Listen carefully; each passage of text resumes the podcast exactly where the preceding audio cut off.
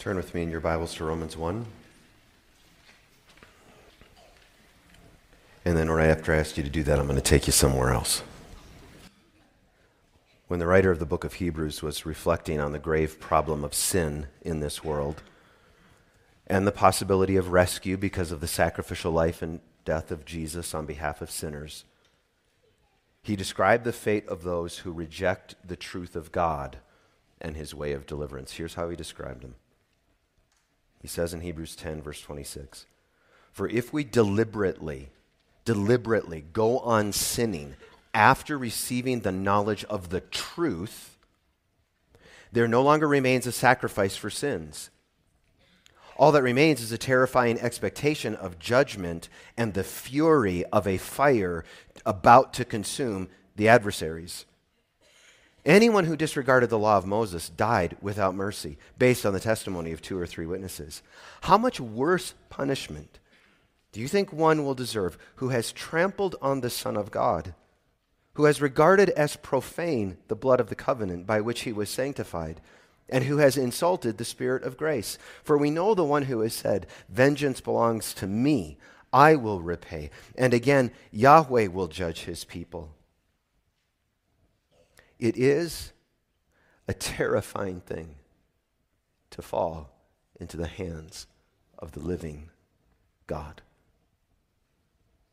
A terrifying thing. And Paul understands that. He understands that he also must reckon with that terrifying prospect, even as he has brought us the good news of God's righteousness. Watch his progression of thought here from what we studied two weeks ago in Romans 1:16. I am not ashamed of the good news because it is the power of God for salvation to everyone who believes, first to the Jew and also to the Greek. For in the good news, the righteousness of God is revealed from faith to faith, just as, as it is written, the righteous shall live by faith. The righteousness of God is revealed. We learned two weeks ago that God's righteousness is a divine attribute, it is the absolute rightness of God, that it is an activity, it is his rescue and deliverance of sinners from their sin, and it is a status. It is God's conferring of his righteousness upon us, granting us a right standing before him. But the very idea of rescue demands an understanding of why that rescue is needed in the first place. In other words, there is yet something more that is bound up in God's righteousness. Something on the other side of this coin of the good news. I love how one author imagined a conversation with Paul in this regard at this point in his argument in Romans 1. Paul, I am not ashamed of the good news. Why not, Paul? Because it is the power of God for the salvation, rescue, and deliverance of everyone who believes. How so, Paul? Because in the good news, a righteousness of God is revealed. That is, God's way of justifying sinners. But why is this necessary, Paul? Because the wrath of God is also being revealed from heaven against all the godlessness and wickedness of men who suppress the truth by their wickedness. But how have people suppressed the truth, Paul? Well, we need to stop there because we're getting a little bit ahead of ourselves. Because what I need to under, you to understand before we continue is that Paul is about to make a sustained, long, and complex argument from chapter 1, verse 18, all the way to chapter 3, verse 20. He is going to make a case for the wrath of God against all humankind. And he sees the need to do that because he just brought up in 117 the righteousness of God. That's something that he's going to return to all the way in chapter 3, verse 29, 21. So it's bookending this entire argument of what is opposed to the righteousness of God. In other words, why is God's righteousness needed? Why must it be applied to us? What is the problem that it is solving? And the problem is God's wrath against our sin. And Paul needs the Romans and us to see that in the same way, the good news tells the story of the righteous rescue of God for everyone who believes. It also tells the story of the righteous wrath of God for everyone who disbelieves. And we have to understand this whole story. Because if we do not understand the depth of our problem, we won't be moved to a desperate longing for God's grace. And how? If we are to have any hope, we must come together humbly under God's grace and see and accept how needy we are for the reality and righteousness of God. Come, ye sinners, poor and needy. So here's the thing. All right, I need you to hang with me and Paul because this is a tightly constructed argument, and it is a long argument. And so it's going to take us four to six weeks to make our way through it, all right? Are you ready? Can you hang with me? So, did you receive a service guide when you came in this morning? I hope you received a service. If you didn't receive one, get one on your way out because in that service guide, I've given you the four major movements that I think happen over this argument. You'll see them there if you have it in front of you. Paul is going to address a depraved Gentile society in 1 18 to 32, critical moralizers in 2 1 to 16, self confident Jews in 2 17 to 3 8, all the while building to a climax of indicting the entire human race in 3 9 to 20. And each step, step will build upon the last. It is really a brilliant argument. But to see it, we're going to have to work together and we're going to have to read it together. And so I need you to do something for me. I need you to keep reading chapter 1, verse 18 to chapter 3, verse 20 every week. Okay? You have homework. If this time is going to be fruitful for you, you can't just rely on this time. So you need to read it throughout the week. It will take you about 20 minutes even if you're a slow reader, only 20 minutes to read, pray, and that gives you three extra minutes, because it really takes you about 17. Gives you three extra minutes to write a few things down. So grab a piece of paper and a pencil, a journal, if you do that. And, okay, so is that too much to ask? 20 minutes? I don't think so. All right, well, let's pray again because we need God's help. Father, would you please send your spirit powerfully upon this place right now so that he would illuminate our minds to see and treasure your righteousness displayed in both your right rescue for those who believe and your right wrath for those who reject you. And in this, please, Father, help us to see and to treasure you. Yes, and very amen in Jesus' righteousness conferring name. The first of the 12 steps of Alcoholics Anonymous is we admitted we were powerless over alcohol, that our lives had become unmanageable. John Stott. To be sure, some people insist with great bravado that they do not need God. But if sin and guilt are universal, as they are, we cannot leave people alone in their false paradise of supposed innocence.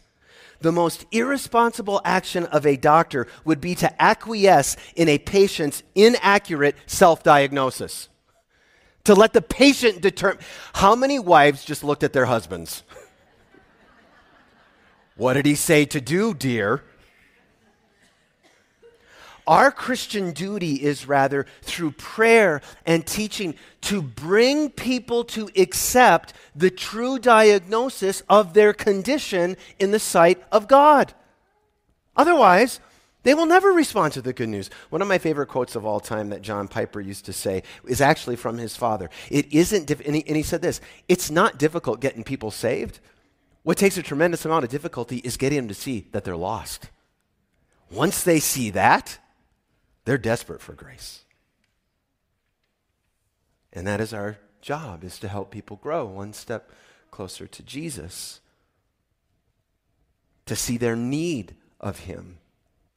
And Paul shows us the way, family. Paul shows us how to help people see that they are lost and without hope in this world without God and his son Jesus. Paul gives us the lenses that we need to put on the eyes of unbelievers around us so that we can help them make sense of the world in which they live, the problems they face, the oppression they suffer, the lies they are believing, and that the only way forward is to see and admit that their salvation and rescue can alone come from God from a righteous God.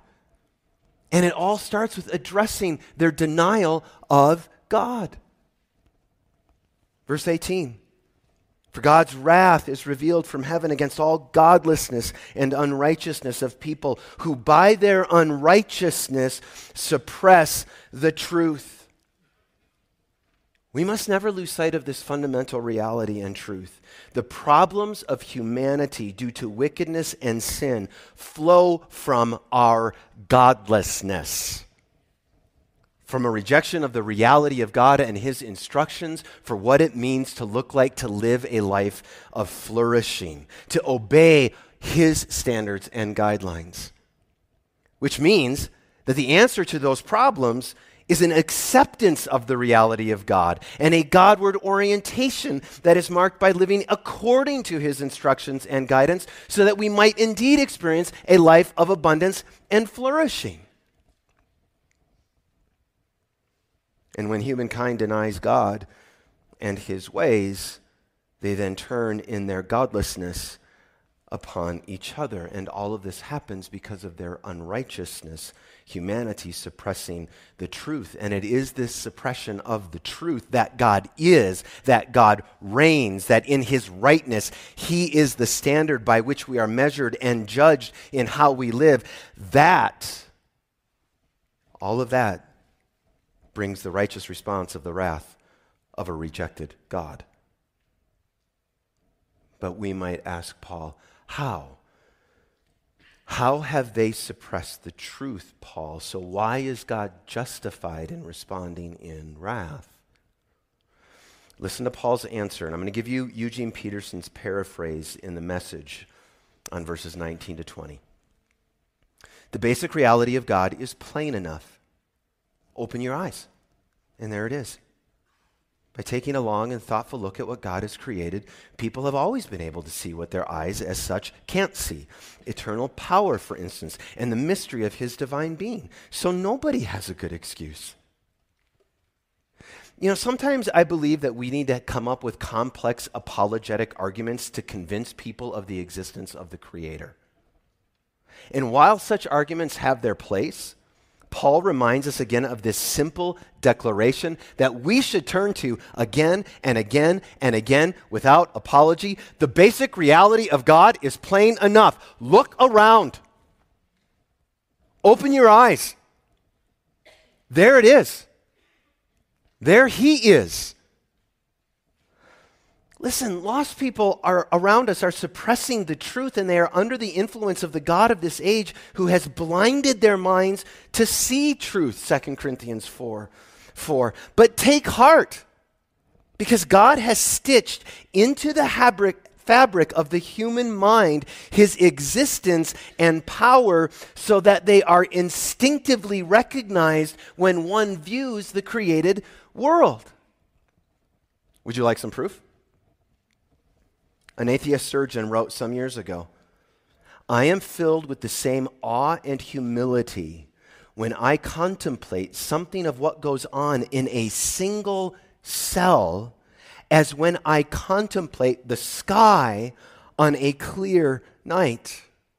The coordination of the complex activities of the cell in a common purpose hits the scientific part of me as the best evidence for an ultimate purpose. He knows that, and he says, by this quote, I'm working to suppress it. Or how about the writings of secular anthropologists who have found a worldwide moral sense in human beings so that although conscience is, of course, to some extent conditioned by culture, this worldwide moral sense testifies in their language, testifies witnesses to everybody, everywhere, both that there is a difference between right and wrong and that evil deserves to be punished. but they suppress that. And it's our job, the ones who have concrete facts revealed in this Word of God, allowing us to connect these facts to the general revelation of creation around us. It's our job to pull the blinders off of people's eyes and souls and to make the connections for them. And I feel like this is a little bit easier for Coloradans than it is for just about every other state in the Union.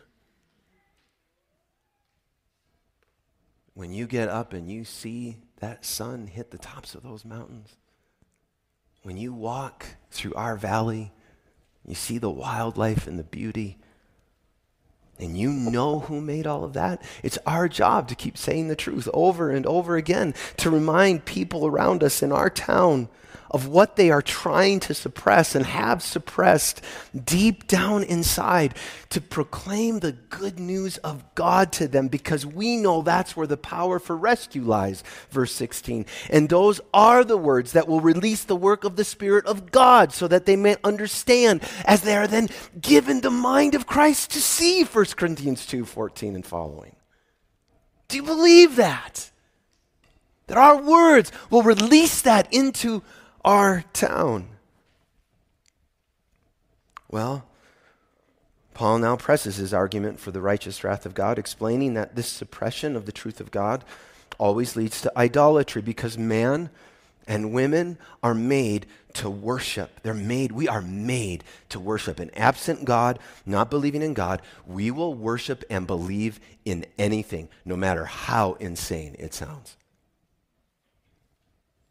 Verse 21 for though they knew God, because of this creation, it's declaring him, they did not glorify him as God or show gratitude. Instead, their thinking became worthless, and their senseless hearts were darkened. Claiming to be wise, they became fools, and they exchanged the glory of the immortal God for images resembling mortal man and birds and four footed animals and reptiles.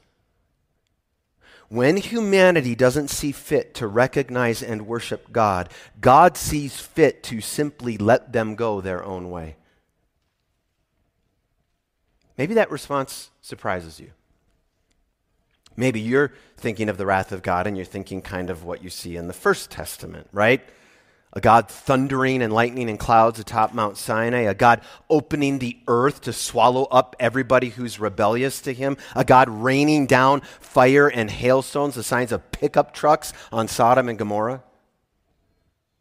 But here in the Second Testament of our Bibles, Paul tells us that God's anger against sin and wickedness goes quietly and invisibly by handing sinners over to themselves operating not by God's intervention, but precisely by his not intervening, by letting men and women go their own way. God abandoning sinners to their willful self centeredness and the resulting process of moral and mental and spiritual degeneration as the revelation of God's wrath from the heavenly realm. All of that is the revelation of God's wrath. So that there's their thinking is nothing but nonsense and worthlessness. And the very core of who they are is marked by a senselessness, an inky darkness enveloping the core of their humanity. And claiming to be wise, claiming to be wise, they actually have no basis whatsoever for that claim and instead trivialize themselves into dangerous silliness and utter confusion with no sense or direction left in their lives. Does this not describe our day? We live in a time with people spouting insanity, promoting insanity, legislating insanity. And nobody wants to stand up and declare that the emperor has no clothes. I heard this week of a mayor of one of the largest cities in our country getting a city council to pass an ordinance to supply $1,200 of free income per month for transgender people. Now, on the application to apply for this money, we're listed for you to choose from 187 genders. 187.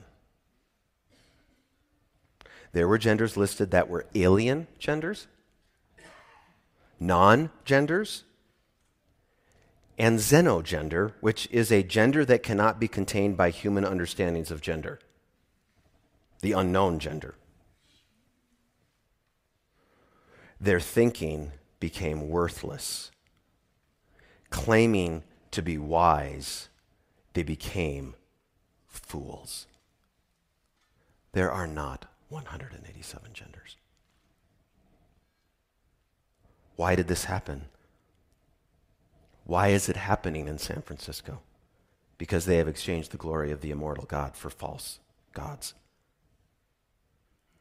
Now, one of the implications of the doctrine of the wrath of God here explained is that I have found it this week to be a strangely comforting doctrine because it explains the world I live in.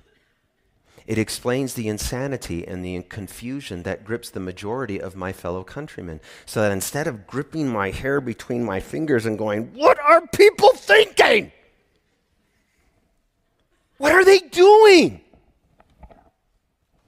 I look at this text and I see the whole the whole good news of God explains it for me. His righteous wrath is being revealed on my country because the people of my country have largely rejected and denied the truth that my God is and that He reigns and that His instructions must be followed in order to actually live a life of flourishing. And when we reject God, this is what we get a nation handed over to themselves, living under the wrath of God. This is why his wrath is justified. Next, Paul describes how God responds in wrath. Namely, and he says it three times God delivered them over. Verse 24. God delivered them over. Verse 26. God delivered them over. Verse 28. In these next verses, Paul vividly paints a tragic picture of humanity's downward spiral, spiral into chaos. In essence, God says, if that's what you want, that's what you get. One of the most beautiful gifts that God has given to the men and women, the men and women, two genders, who make up humanity is the gift of sexual intercourse inside the covenant, the covenant of marriage. From the very beginning of creation. This is why it's so important to understand the whole story, right? From the very beginning of creation, it was a man leaving his father and mother to bond with his wife, to become one flesh spiritually and ontologically that is then signified by the most intimate parts of themselves fitting together like puzzle pieces to physically create and represent this one flesh reality continually as they have sex, ratifying the covenant of marriage that holds them together. It is sacred. It is a sacred thing. It is a holy moment and act that transcends mere physicality. We must not re- reduce it to orgasm. It was designed by God and glorifies God in our bodies. So it should surprise, it should be no surprise that this is where the evil one strikes to stain and pervert and distort the display of the image and glory of God that marks and could be displayed through us. It is no surprise, therefore, to me that Paul would call special attention and extended treatment of this damaging and devastating distortion of our humanity which bears such deep and broad implications and effects on our common society. Verse 24 Therefore, God delivered them over in the desires of their hearts to sexual impurity, so that their bodies were degraded among themselves.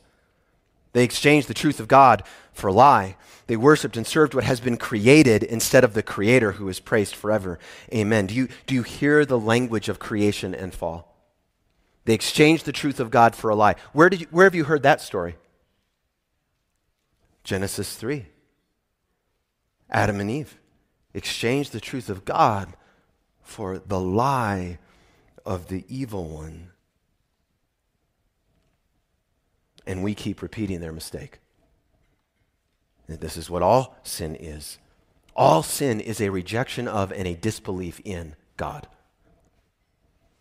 And this is where all sin finds its source. For the breaking of all the commandments finds its root in a breaking of the first. You shall have no other gods before me. Sexual impurity is an outgrowth of when humanity worships what has been created. When we worship our bodies and the sexual use of our bodies instead of the Creator. And we see the wrath of God revealed in this way in an over sexualized, sexually immoral, sexually promiscuous, fornicating, and adulterating American culture. A nation worshiping at the altar of sex and sexual expression, claiming freedom and liberty, but living in slavery and oppression. But there is yet another spiral down. Verse 26. For this reason, God delivered them over. There it is again. God delivered them over to disgraceful passions. Their women exchanged natural sexual relations for unnatural ones. The men, in the same way, also left natural relations with women and were inflamed in their lust for one another. Men committed shameless acts with men and received in their own persons the appropriate penalty of their error. This is a difficult text for many in our culture, particularly those who suffer from the presence of sin in this world. Listen closely now. This is difficult, particularly for those who suffer from the presence of sin in this world that manifests as a same sex attraction that in most cases they did not ask for, an attraction that they may not be able to explain and feel in their bodies deeply and genuinely, and that the Bible calls a temptation to sin. So this text is difficult for them. But while difficult, the word from God is simple and clear. Michael Bird. If we take Romans 1 26 to 28, together with the other Pauline texts about the human body, it is clear that sexuality is intrinsic to human bodily existence. And that heterosexuality in particular was the divinely created order for humanity. Departments, departures from the norm of God's creation represent defiance against the Creator and are indicative of a state of lostness. To suppress the truth about the one God who made the heavens and the earth invariably leads to a rejection of God's design for sex as a means of partnership and procreation between men and women. Or, as N.T. Wright comments, homosexual behavior is a distortion of the Creator's design, and such practices are evidence not of the intention of any specific individual to indulge in such practice for its own sake, but of the tendency within an entire society for humanness to fracture. When gods other than the true one are being worshiped. This kind of sexual sin is a signal, a red signal blaring on the dashboard of a culture that they are as a whole worshiping idols. And that it's God's given male and female order has fractured as a result. Do you know what breaks my heart almost as much as contemplating those that are in the grips of this particular temptation and resultant sin and who are therefore under the righteous wrath of God? You know what breaks my heart almost as much or more? It's people who claim to be Christians but act with cold indifference or worse, mocking, joke making, rejection, or condemnation and abusive judgment towards those who struggle with this particular sin or the temptation of this particular sin. Where is the brokenhearted compassion? The welcome of Jesus? The expression of the grace of God, the proclamation of the forgiveness of sin, and the restoration to wholeness that is found in the good news towards those who find themselves falling prey to the sin of homoerotic sexual expression. Where is all of that towards those who struggle with same sex attraction? The temptation of that without acting upon it. Ask yourself if you have a category of acceptance for someone like that, someone who struggles with this temptation, just as you struggle with heterosexual lust and temptation to sin, or with greed, or lying, or envy, or jealousy, or impatience, and you're doing all you can not to act on those sins. There are people that I know. People that are friends of mine, people that are having a great impact for Jesus like pastor and author Sam Allberry and Vaughan Roberts and Rosaria Butterfield and Rebecca McLaughlin, who are struggling against this temptation to same sex attraction and leaning on their communities of faith to help them. And it breaks my heart when I hear people too quickly and easily, with hardly any thought, any putting ourselves of ourselves in their situation, how we say, in essence, to someone who suffers in this particular sin, just stop it.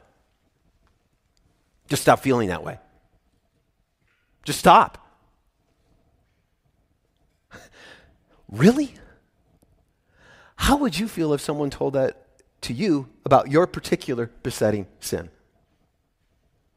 How would you feel if someone was that dismissive and discompassionate about your struggle? Just stop it. Stop being envious. Just stop being impatient. Just stop being angry.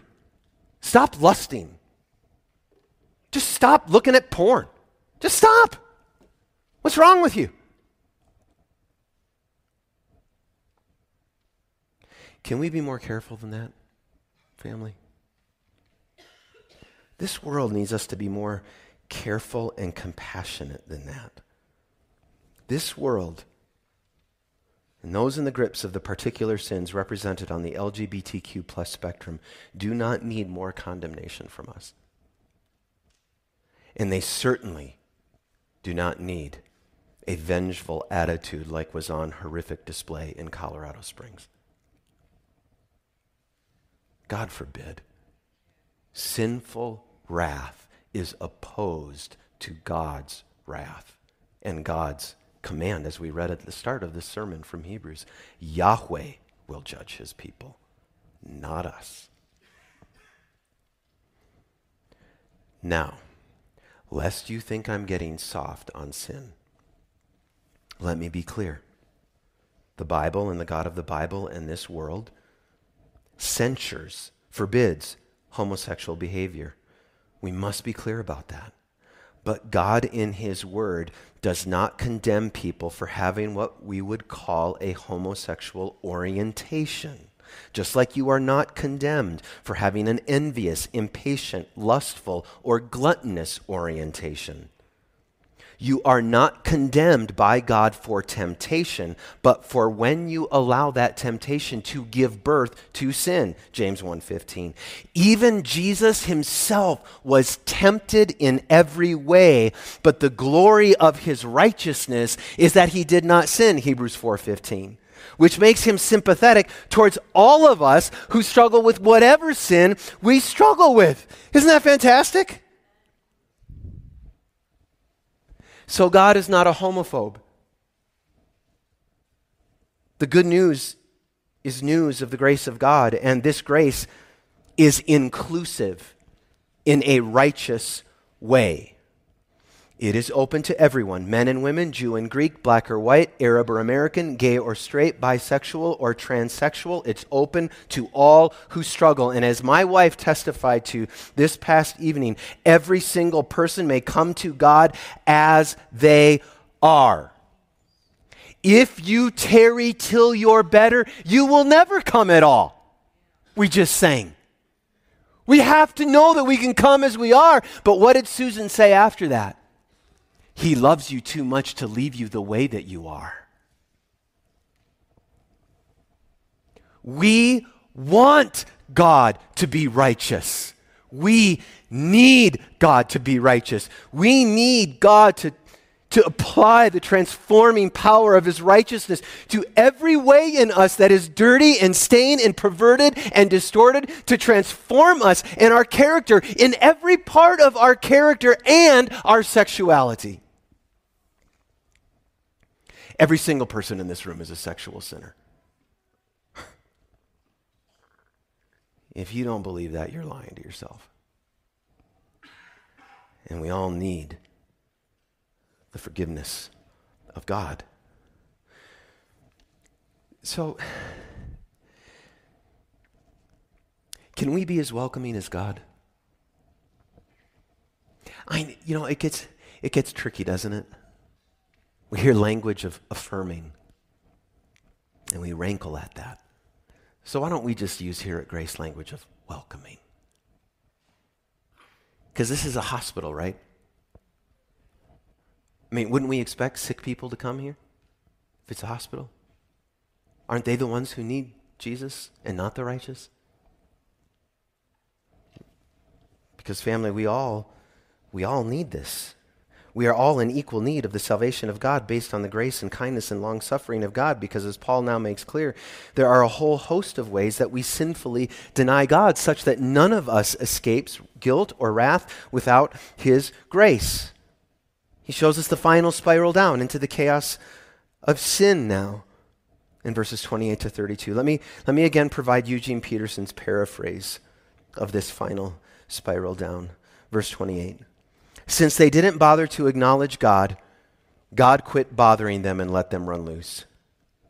And then all hell broke loose rampant evil, grabbing and grasping, vicious backstabbing. They made life hell on earth with their envy, wanton killing, bickering, and cheating. Look at them mean spirited, venomous, fork tongued God bashers, bullies, swaggerers, insufferable windbags. They keep inventing new ways of wrecking lives. They ditch their parents when they get in the way. Stupid, slimy, cruel, cold blooded. And it's not as if they don't know better. They know perfectly well they're spitting in God's face, and they don't care. Worse, they hand out prizes to those who do the worst things best.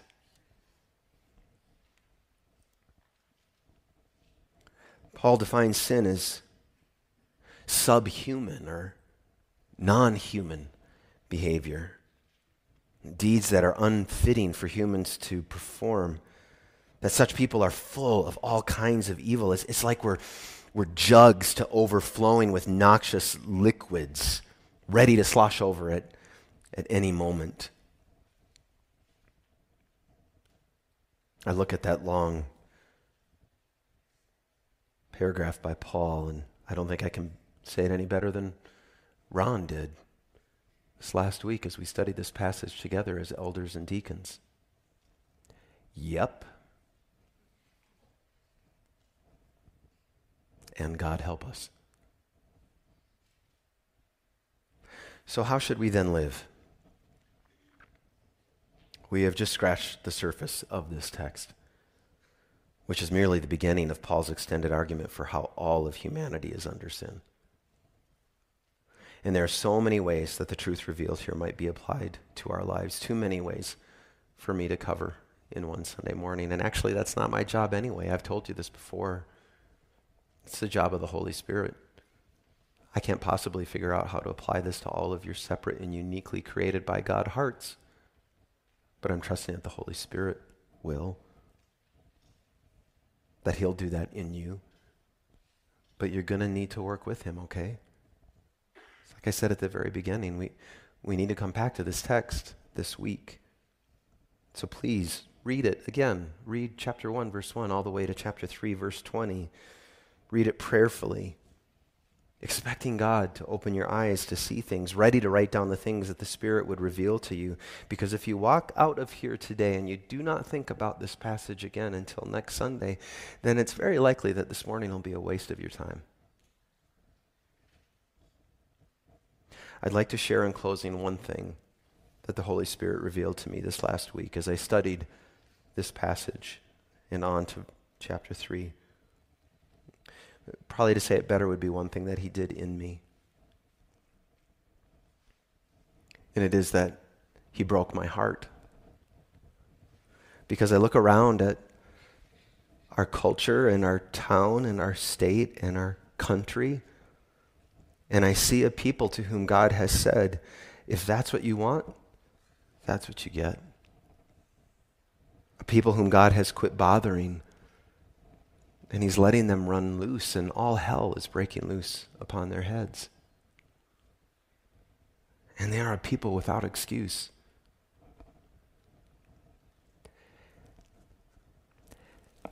And I'd like to say it breaks my heart, but I think it's just like a breaking has begun.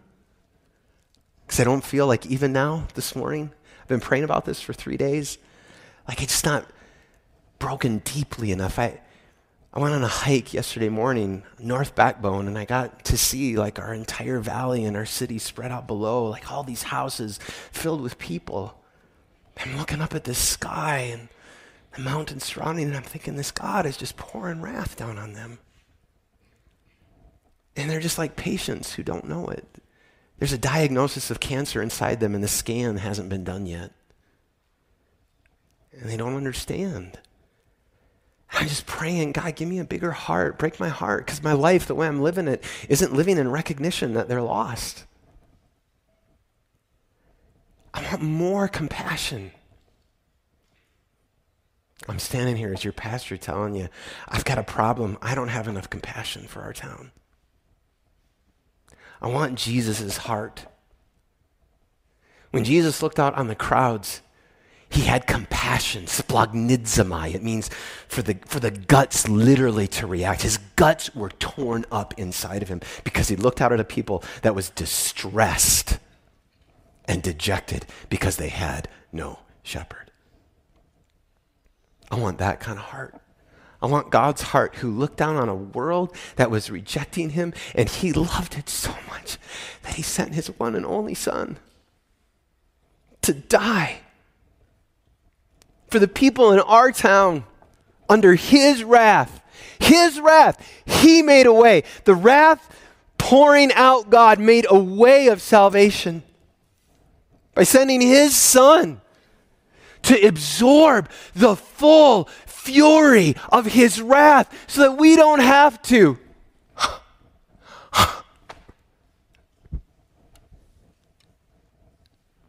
But instead, if we believe in Jesus, we'll have life in this age. We'll have life in this age and in the age to come, eternally, in a new world. And you know why I want a heart like that for people under wrath? Because I was once one of them and so are you. Paul says it in 1 Corinthians do not be deceived. No sexually immoral people. Worship team, would you come up? No sexually immoral people, idolaters, adulterers, males who have sex with males, no thieves, greedy people, drunkards, verbally abusive people. Ever been verbally abusive to someone, even once? Or swindlers, None of those people will inherit God's kingdom. And some of you used to be like this. But, oh man, isn't it amazing that your life depends upon conjunctions? But you were washed. you were sanctified. You were justified in the name of our Master Jesus, the Messiah, and by the Spirit of our God. This is amazing grace. Amazing Grace that once you were lost and a wretch, but you were found.